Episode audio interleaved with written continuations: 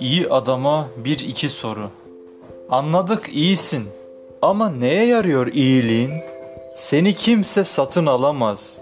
Eve düşen yıldırım da satın alınmaz. Anladık dediğin dedik ama dediğin ne? Doğrusun söylersin düşündüğünü ama düşündüğün ne? Yüreklisin. Kime karşı? Akıllısın. Yararı kime? Gözetmezsin kendi çıkarını. Peki gözettiğin kimin ki? Dostluğuna diyecek yok ya. Dostların kimler?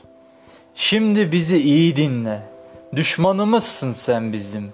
Dikeceğiz seni bir duvarın dibine.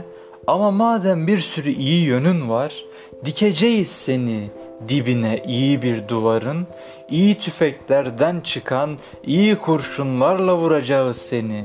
Sonra da gömeceğiz. İyi bir kürekle, iyi bir toprağa.